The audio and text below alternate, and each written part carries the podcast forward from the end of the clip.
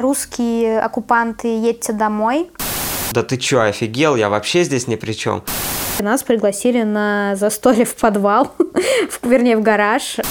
И на нас там косо смотрели и говорили, вы москали. Что вообще вкладывается в понятие гостеприимства? Каждый остается при своем мнении, а всей правды мы никогда не узнаем. Привет, меня зовут Женя. Меня зовут Юля. Мы записываем этот выпуск 1 мая, в 67-й день войны. И третий выпуск э, хотелось посвятить ответу на один из самых популярных вопросов, которые приходят нам в соцсетях. Юлия и Женя, расскажите, как к русским относятся в Тбилиси. Если этот вопрос от родителей вполне понятный, они тревожатся за нас, э, как за своих детей, то когда это пишут люди, которые, в принципе, имели не, не маленький опыт путешествий, или тем более сами сейчас живут где-то за границей, это русские люди, которые живут в разных странах, и они тоже спрашивают, как относятся грузины к русским, становится очевидным, что этот вопрос требует э, объяснения и рассказов о нашем опыте. Но перед этим давай э, поговорим про наши чувства, про то, как мы живем в нашем изгнании эти три недели.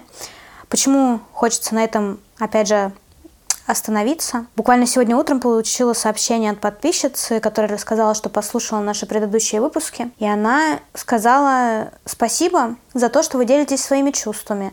Потому что в такой экстремальной э, непредвиденной ситуации, которая сложилась, война, которую от нашего лица, от лица россиян ведет э, российское правительство. Столько много чувств, и у многих такое замороженное состояние, анабиоз какой-то, что когда другие люди делятся своими переживаниями, это помогает самому человеку лучше понять э, себя и свои ощущения, как-то, может быть, даже справиться со своими переживаниями. Поэтому будем, с одной стороны, делать такой сериал, рассказывать, что происходит, как мы здесь обустраиваемся, бытовые какие-то мелочи и так далее. С другой стороны, основной фокус э, нашего подкаста — это чувства, переживания, и будем продолжать об этом говорить. Что касается войны, мне придется, во-первых, немножко повториться, что я чувствую то же, что и в прошлом выпуске, а именно чувства притупились, и те новости, которые сначала вызывали шок, сейчас читаешь уже как какую-то обыденность. Я этим и не горжусь, но с другой стороны понимаю, что это нормально. И вот подписчица твоя написала, что находится в каком-то анабиозе и замороженности. У меня, что касается военных новостей, что-то похожее.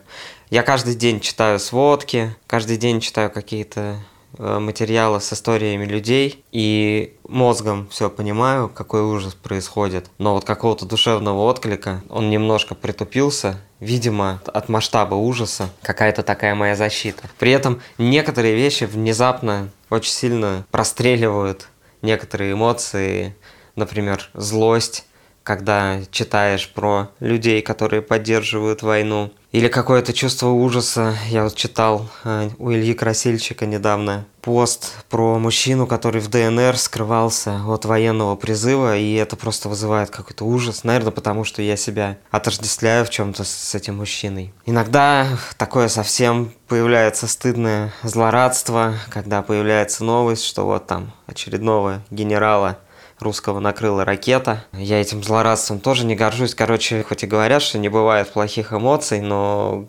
эти эмоции, они все как минимум неприятные, не хочется их испытывать. Это что касается войны. Что касается какой-то бытовой жизни нашей в Грузии, здесь у меня по-прежнему достаточно много тревоги. Я немножко проанализировал, откуда она берется, и, наверное, она берется в первую очередь от потери контроля от того, что я не могу все контролировать, я живу в чужой стране, я здесь многое не знаю, какие-то простейшие вещи, куда позвонить, если отключили воду, как оплатить коммунальные услуги, где подстричься, где купить масло, чтобы смазать скрипящую дверь?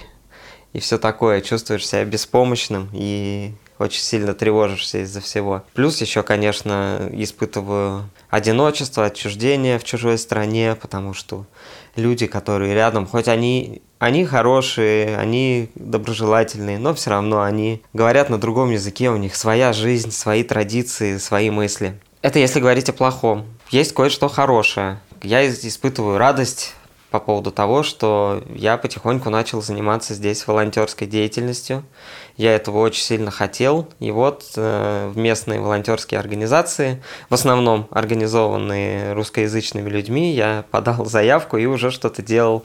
Например, монтировал видео для проекта «Помогаем уехать», отвозил гуманитарную помощь бабушке из Мариуполя. А вчера ходил на субботник, организованный тоже русскоязычными волонтерами здесь, на озере Лиси. Это такое озеро в черте города Тбилиси. Было очень клево, были все русские, украинцы, белорусы, грузины, казахи. А, мы вместе выбирали территорию этого озера, было очень приятно познакомиться с хорошими людьми и приятно, когда останавливались машины с местными жителями и говорили нам спасибо. Так что спектр моих чувств вот такой широкий. Он от э, какой-то злобы и ярости, очень много замороженных чувств, тревоги и до радости. Это что касается моих чувств. А что чувствуешь ты? Знаешь, я тебя сейчас слушала и вспомнила свое наблюдение недавнее. Я читала, что некоторые люди, просыпаясь, испытывают надежду, что они сейчас откроют телефон и прочитают самую главную новость. Там, либо что Путин сдох, либо что война закончилась. И я поняла, что я просыпаюсь с абсолютно противоположным чувством каждый день из этих 67 дней войны. Я просыпаюсь со страхом, потому что я боюсь прочитать какую-то ужасную новость э, про то, как все еще хуже. И я поняла, что мой страх во многом связан с тем, что практически в каждом уже украинском городе у меня есть какие-то эмоциональные завязки, потому что в Николаеве э, живет моя подписчица с дочкой, а другая подписчица оттуда уже уехала. В Одессе живет муж моей подписчицы, она с детьми эвакуировалась, а он там остался. В Харькове жили там другие мои подписчицы, в Киеве остаются несколько человек, в Краматорске родители моей подписчицы и так далее. И буквально про каждый город, про который появляются новости. Сегодня был обстрел, там погибло пять человек, ракета обстреляла там аэродром Одессы и так далее. В общем, с каждым городом у меня есть какая-то уже эмоциональная ассоциация, и из-за этого читать новости мне все время достаточно страшно. А когда я читаю и вижу, что там нет знакомых мне городов, меня как-то немножко отпускает. И это тоже такое противоречивое чувство. С одной стороны, я читаю, что где-нибудь погибли люди из-за военных действий, но я думаю, фу, по крайней мере, не в тех городах, про которых я что-то знаю. И это, конечно, понятно, что это цинично и ужасно, но вот такая сейчас у меня жизнь, такие у меня сейчас эмоции. Я естественно, продолжаю общаться со своими украинками, но не в таком активном режиме, скажем так, как в самом начале войны.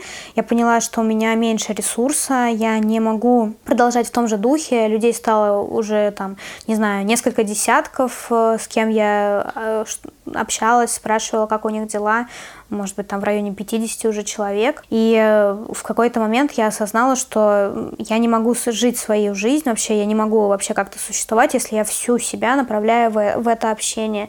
Я начала, условно говоря, выбирать себя, в какой-то момент понимать, что нет, сегодня я сейчас не буду писать, потому что я это не вывезу. И это, с одной стороны, я сама оцениваю как э, некое дезертирство, что я сначала заявила, что я буду с ними общаться, а потом не, не продолжаю это. Но с другой стороны, я понимаю, что я по-другому сейчас, наверное, не смогу. Мне нужно делать какие-то такие пере... эмоциональные перерывы. С другой стороны, на этой неделе я заметила у себя наконец-то открытие возможности поработать, потому что все последнее время до этого, несколько недель, пока мы готовились к переезду, непосредственно ехали, пару недель после переезда я практически не могла ничего делать. Там максимум, что я могла делать, это расшифровки. Расшифровки — это когда ты из аудиоинтервью делаешь текст, слушаешь и печатаешь, а, то есть чужие интервью. Мне хотелось сделать больше. В этом и была суть переезда. Для тебя это смысл был в волонтерстве, а для меня смысл был в том, чтобы я писала какие-то свои тексты. И вот все время я не могла, не могла. Наконец, на этой неделе немножко смогла, доделала одну публикацию. Надеюсь, скоро она выйдет. И к концу недели я поняла, что что работать у меня получается за счет заморозки своих чувств. То есть я сажусь за компьютер, и сначала мне нужно потратить время на то, чтобы выключить как будто бы свою чувствительную часть.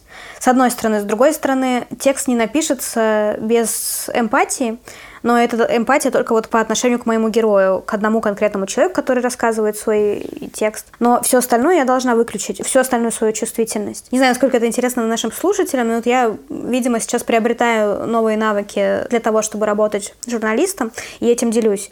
Я пока что для себя так поняла, что для того, чтобы сосредоточиться и писать какой-то текст, нужно, в общем, как-то выключиться из жизни немножко. Перестать быть чувствительным в своей обычной жизни, перестать думать про быт, ну, в общем, вообще про все тревоги и так далее. И только когда направляешь весь свой внутренний мир на один конкретный текст, только тогда получается что-то делать. И еще в прошлом выпуске я говорила, что, похоже, у меня не очень хорошо получается работать журналисткой, э, в том плане, что журналисты имеют возможность как-то отстраняться немножко от своего героя, а я очень так сопереживаю, очень включаюсь в каждую историю. После этого я вспомнила одно из интервью Елены Костюченко, которую многие считают одной из лучших сейчас журналисток в России. Она говорила в этом интервью, что когда заканчиваешь писать текст, он от тебя как-то немножко отсоединяется и уже живет своей жизнью. А ты можешь уже жить после этого своей жизнью. Но пока этот текст не написан, это все очень во многом сидит внутри тебя. И я заметила,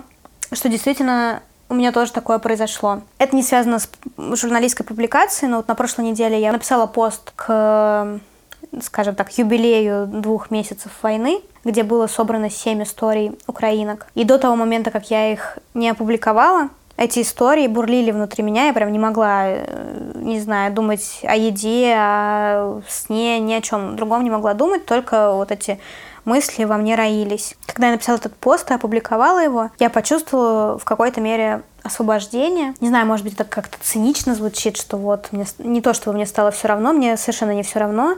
Просто так это происходит текст как будто бы начинает жить э, уже свою жизнь. И эти истории тоже, потому что их уже читают другие люди, они уже их как-то начинают прочувствовать, э, как-то рефлексировать, что-то на них отвечать. И это уже не только во мне находится. Такой у меня рассказ. Что касается быта, Грузии, тревог и переживаний, ну, собственно, мне нечего рассказать из-за того, что я сказала раньше, что я выключилась на этой неделе из какой-то обычной, обыденной жизни. Пару раз куда-то ходила, но, в общем, тоже все равно находилась, наверное, в таком очень сосредоточенном состоянии на себе, на своих э, вот этих мыслях про материал и не особо что-то чувствовала по поводу Грузии. А радостное что-нибудь было? Я думаю, что меня сейчас не радует ничего. В общем, я, у меня даже нет такого ожидания от жизни сейчас, чтобы меня что-то радовало. Я просто только все время хочу, чтобы закончилась война, и все. Понятно. Давай теперь все-таки обсудим заявленную нами тему про русофобию и про отношение к русским после войны. Я помню, что первый раз я этот вопрос услышал, знаешь, когда? В 2000 каком-то девятом или десятом году я просто общался со знакомыми в университете, я еще работал, и сказал, что вот я бы вообще мечтал съездить в Грузию, мне кажется, такая хорошая страна, и люди так округлили глаза, сказали, ты чё, там же русских ненавидят. Тебе так сказали из-за войны, которую вела Россия с Грузией в 2008 году? Я думаю, что дело было не в войне, а что мне это сказали из-за русской пропаганды, которая, конечно же, выцепила какой-то там, может быть, интервью чье-то или какое-то высказывание про то, что ну, конечно, грузинам не нравится, что Россия развязала против них войну и все такое. И какое-то, может быть, они высказывание раскрутили, хотя при том же самом моменте в России велась реальная антигрузинская кампания, когда грузинов увольняли и чуть ли не высылали обратно в Грузию. Вот. Но, как всегда, наша пропаганда – это же проекция. Мы ненавидим, значит, мы будем кричать на каждом углу о том, что это нас ненавидят. Ну, короче говоря, я так тоже округлил глаза, говорю, в смысле нас там ненавидят. И оказались мы в Грузии в первый раз в 2016 году и столкнулись с таким гостеприимством, которого, по-моему, не видели больше нигде и никогда. Нам везде были рады, когда спрашивали, откуда мы, мы говорили, что из России. Местные жители очень радовались, особенно когда мы говорили, что мы из Сибири. Нас часто чем-то угощали, однажды нас даже позвали на застолье совершенно незнакомые люди. Я хочу немножко тебя перебить и сказать, что у меня не было все-таки такого впечатления в первую поездку, э, потому что я об этом много читала э, отзывов в Инстаграме или, не знаю, там на каких-то форумах путешественников, что вот в Грузии встречают гостеприимно. Когда это слышишь, тебя встречают очень гостеприимно, ты думаешь, что прям все так тебе улыбаются, радуются. У меня такого все-таки впечатления прям не было, что боже, прям, не знаю, цветы несут и хлебом угощают. Нет. Было абсолютно, ну, как бы адекватное отношение, скорее, может быть, более, больше нейтральное, там, Некоторые таксисты, которые просто очень любят болтать, спрашивали, откуда вы, или там какие-то редкие сотрудники кафе, далеко не, не всякий. Э, мы говорили там из России, они говорили, откуда конкретно, Москва, там Питер, мы говорили из Сибири, а там, и там пару таксистов сказали, а я был в Сибири в каком-нибудь там 86-м году, там у меня там кто-то живет, или там я ездил на какой-то завод, и, ну, в общем, по моим впечатлениям, на этом все и заканчивалось. И действительно, один раз в конце поездки нас пригласили на застолье в подвал, вернее, в гараж, э, какие-то местные мужчины в городе Мцхета, угостили нас вином, это было странно, но я бы не сказала, что прям, боже, какое-то невероятное гостеприимство. Ну, просто люди разговорчивые и общительные и спрашивали. Да, может быть, но у меня все-таки есть два момента. Когда тебе по новостям говорят, что вас там будут камня... Э, камнями кидать, а на деле принимают достаточно благоприятно и радостно – да что значит радостно? Вот я не совсем тоже могу этого понять. Ну, принимают, потому что ты турист, ты привез деньги, как бы они хотят зарабатывать деньги, им туристы нужны, ну и все. Не знаю, ты можешь вспомнить что-то такое там, в том же Амстердаме? Прекрасный у нас был лендлорд, хозяин квартиры, который все рассказал, дал зонтики и так далее. По-моему, абсолютно а, не отличалась от той женщины в квартире, в которой мы в первой жили около филармонии в первый раз. Обычное отношение людей, которые на Airbnb сдают квартиру, обычное отношение в кафе. Просто здесь э, есть общий язык, и мы можем лучше понимать друг друга. И таксисты разговорчивы. Таксисты разговорчивы во многих странах. И в других странах мы просто не ездили на такси, потому что это дорого. Мы ездили на автобусах. Возможно. Ладно, засчитано. Про общий язык это тоже хорошо, потому что, конечно, люди кажутся ближе, когда вы можете говорить на одном языке. Ну, не знаю, но вот в Израиле мы были, и тоже нас там спрашивали, откуда вы, и в этой, в городе Батьям вообще все на русском говорят. И чё? Ну, видела ли ты там какое-то гостеприимство? особенное. Что вообще вкладывается в понятие гостеприимства? Когда тебе улыбаются, желают хорошего дня, разговаривают с тобой, расспрашивают. Да во всех нормальных туристических городах так себя и ведут, кроме одного кафе в, в Барселоне, где э, э, сотрудники делали вид, что они не знают испанский язык, а они знают только каталонский. Вот кроме одного этого кафе, во всех остальных местах, где мы были, э, абсолютно адекватно общались все сотрудники, по-моему. Я не могу выделить Грузию как, каким-то особенным образом. Ну, давай сойдемся на том, что я здесь раньше чувствовал какое-то гостеприимство, а ты говоришь, что это гостеприимство такое же как и в других туристических местах. Как говорится, каждый остается при своем мнении, а всей правды мы никогда не узнаем. Давай теперь поговорим про сегодняшний момент. Вот мы здесь живем три недели. Расскажи о том, сталкивалась ли ты с каким-то неприятием по отношению к тебе как к русскому человеку.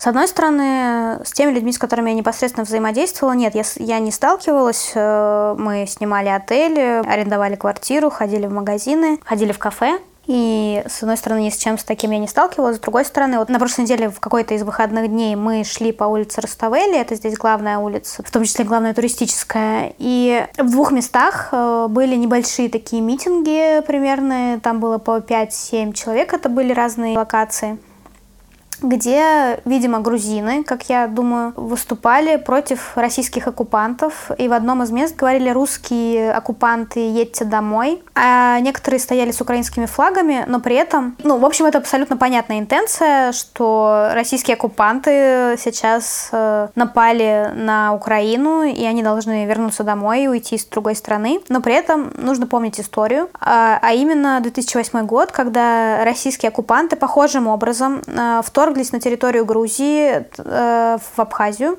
Не только в Абхазию, они чуть ли не до Тбилиси дошли.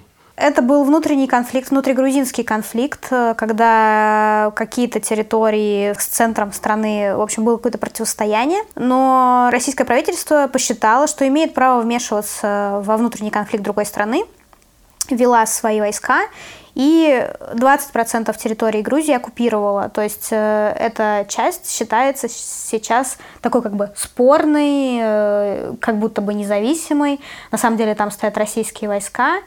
И это такой замороженный конфликт, который Грузия не хочет продолжать, э, потому что, ну, понятно, будут умирать люди из-за этого. А с другой стороны, как я недавно читала, что российские ФСБшники до сих пор, то есть 2008 года прошло 14 лет, постепенно как бы расширяют эту территорию. То есть они от дома к дому буквально передвигают эту границу. И вот эти оккупированные территории, это, там нет границы, это ползучая граница. Она все время понемножку, не знаю, она, в общем, как-то двигается. Конкретно мне никто ни разу не сказал за три недели, типа, ты вали домой, зачем ты сюда приехала и что-то такое.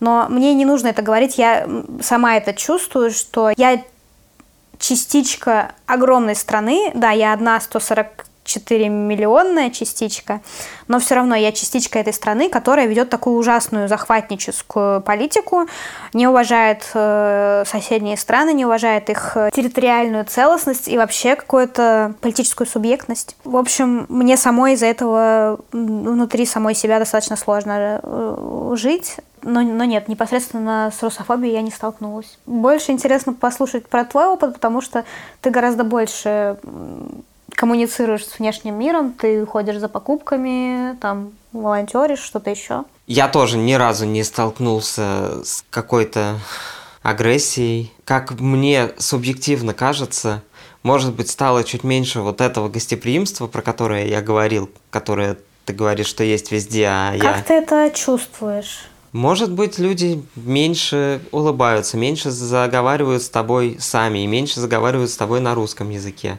Я вообще всегда стараюсь начинать разговор там или по-грузински, как могу, или по-английски. И вот этой вот открытости, может быть, стало меньше. Ну, почему? Я понимаю, почему. Дело не только в политике, но и дело в притоке иммигрантов э, здесь. Сначала как мне объяснили, начался большой поток белорусов, которые бежали от Лукашенко, потом, потом большой поток в январе казахов, которые бежали от своих внутренних проблем, ну а потом просто лавина после начала войны русских и украинцев – десятки тысяч, и грузины, которые всегда были рады туристам, они как-то немножечко поднапряглись, конечно, от такого потока людей, потому что здесь и взлетели цены и на жилье, и на продукты. Тем не менее, ни разу я не слышал какого-то э, негативного отношения к себе, типа русский go home, ничего подобного. При этом я здесь вспомнил один момент, когда еще в 2016 году, по-моему, мы были здесь, или в 2017, со мной один молодой парень э, отказался говорить по-русски, хотя он из Абхазии, но он сказал, что я не буду разговаривать на языке оккупантов. И я испытал такую сложную гамму чувств, потому что тут все сходится в одном, что хочется говорить, ну я же не виноват, я же не оккупант. И это провоцирует какую-то чуть ли даже не ответную агрессию. И вот, короче говоря, я тут хочу немножечко обобщить, почему, мне кажется, люди так много говорят о вот этой вот русофобии, а вдруг тебе там скажут, что ты оккупант, а вдруг на тебя косо посмотрят.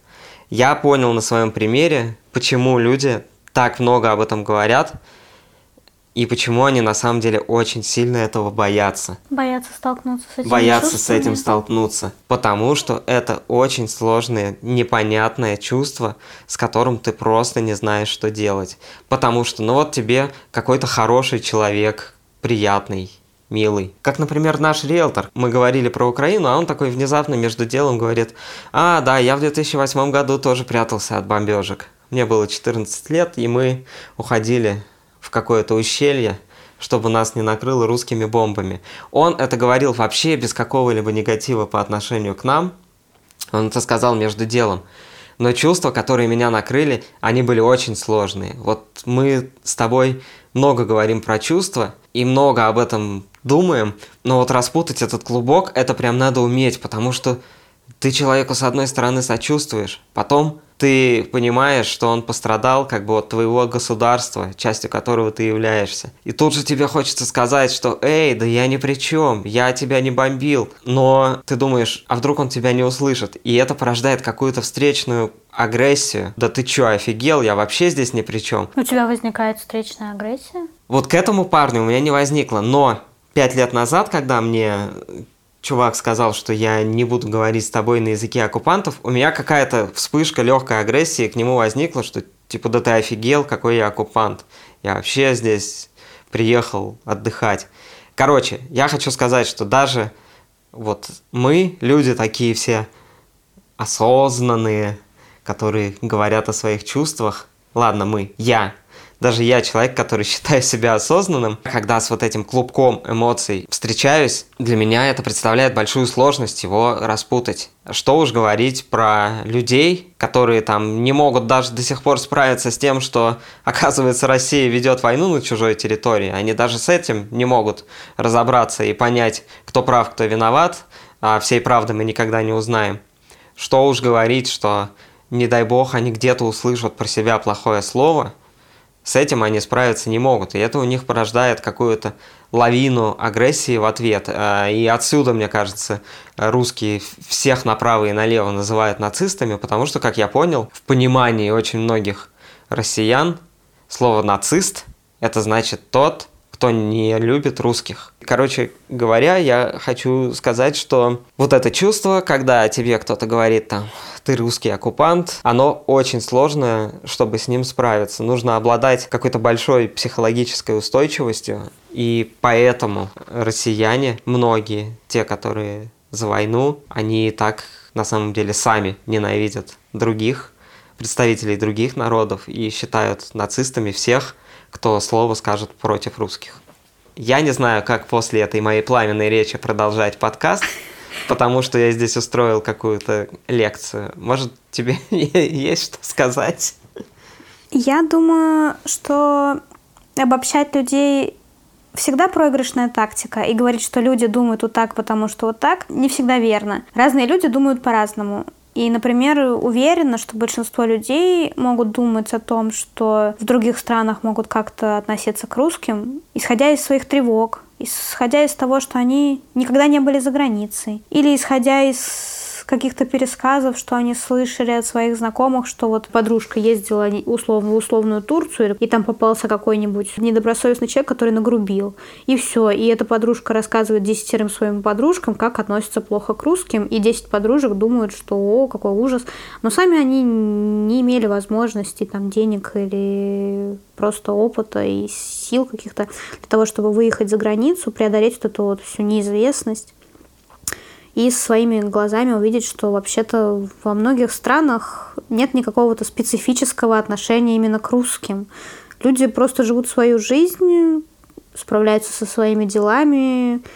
Если это какой-то туристический город, туристическое место, то они, в общем, одинаково примерно относятся ко всем туристам, как к людям, которые приносят им деньги. И в силу разных там черт личности, характера или просто разных э, ценностей. Есть открытые, дружелюбные люди, и они есть во всех странах.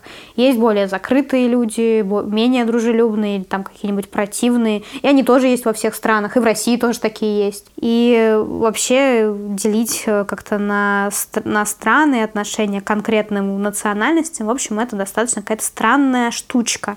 Как я и раньше не понимала смысл того, что в Грузии как-то особенно дружелюбно, по-моему, ну вот мы были там, скажем, в Чехии, в Испании, Италии, в Финляндии, в Эстонии, в Латвии, где мы еще были из европейских стран. В Румынии, в Сербии, в, Румынии, в, Сербии, в Черногории. Потом были на Кипре, в Израиле. И вот в Грузии мы были четыре раза до этого нашего переезда, сейчас получается пятый раз. Я вот в своем каком-то ментальном ощущении не чувствую, что Грузия какая-то более или менее доброжелательная или доброжелюбная страна именно по отношению к русским. Мне кажется, что примерно все страны примерно одинаково относятся просто ко всем другим людям, независимо от их, не знаю, внешности или цвета паспорта. Есть менее дружелюбные официанты, есть более дружелюбные официанты, есть менее дружелюбные хозяева кафе, есть общительные, дружелюбные, для которых это дело жизни, они очень любят то, что они делают, там с любовью готовят, не знаю, там пиццу и с любовью встречают каждого посетителя.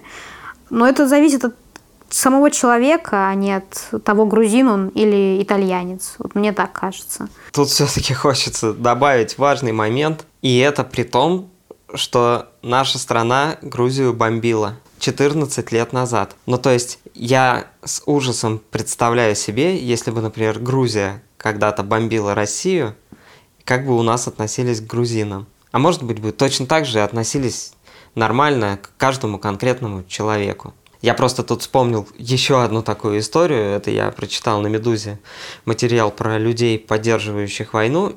И там очень часто повторяется такой тезис, который я слышал лично от своих знакомых в разговоре. А тезис такой. Ты вот спрашиваешь, почему я за войну? А потому что я в 78 году служил в армии под Львовом, и на нас там косо смотрели и говорили «вы москали». И это опять отсылает к тому сложному клубку чувств, про который я говорил, и с которым человек не может справиться. То есть представьте, 40 лет назад он там где-то служил в армии под Львовом.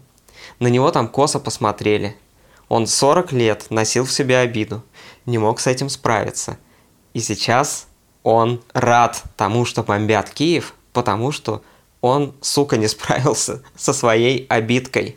И вот интересно, а в российской армии э, российским военным ничего обидного никогда в жизни не говорили.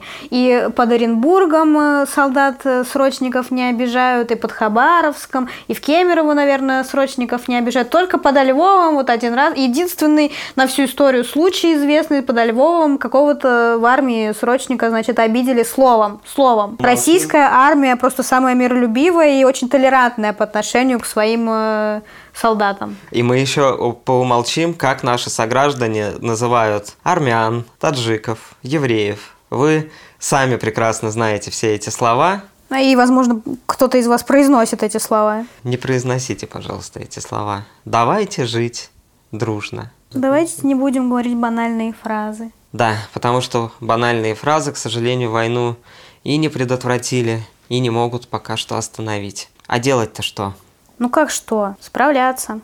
Справляться со своими чувствами, переживаниями, когда есть на это ресурс, давать им место, пространство, давать себе плакать, переживать, чувствовать бессилие, беспомощность, э, отчаяние, встречаться с этим, не закрываться от этого.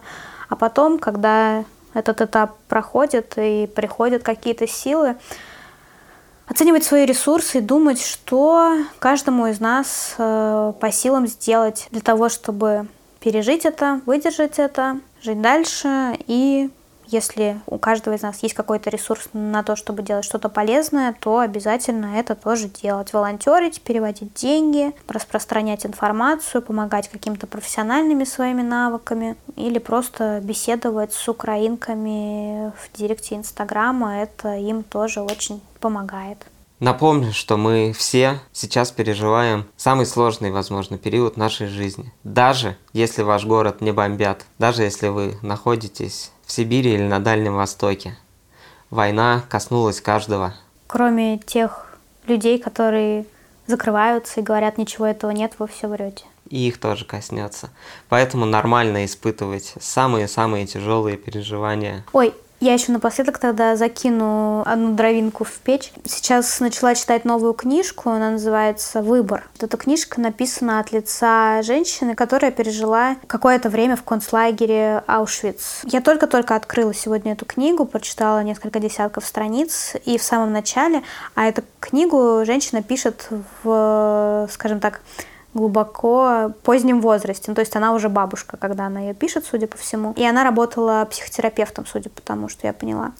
Потом уже, когда освободилась, реабилитировалась, как-то наладила свою жизнь. И она рассказывает, что нельзя делить свои переживания, на... сравнивать их с теми, кому хуже, чем тебе, и из-за этого запрещает себе чувствовать. Вот это мне тоже очень сильно откликнулось, потому что, безусловно, я себе периодически запрещаю что-то чувствовать, потому что мой дом не бомбят, потому что у меня есть вода, правда, сейчас буквально нет, но в целом э, не сравнить с городом Николаев или с городом Мариуполь, у которых продолжительное время нет э, воды, в принципе, или э, с Киевом, где, как я недавно узнала от своей подписчицы, уже больше чем месяц отключено отопление, они живут, э, у них было 15-16 градусов в квартире, они спали в шапках. В общем, если сравнивать свои переживания все время с теми, кому хуже, чем тебе, то получается, что ты не имеешь права тогда на свои чувства и на свои переживания, потому что тебе же не настолько плохо.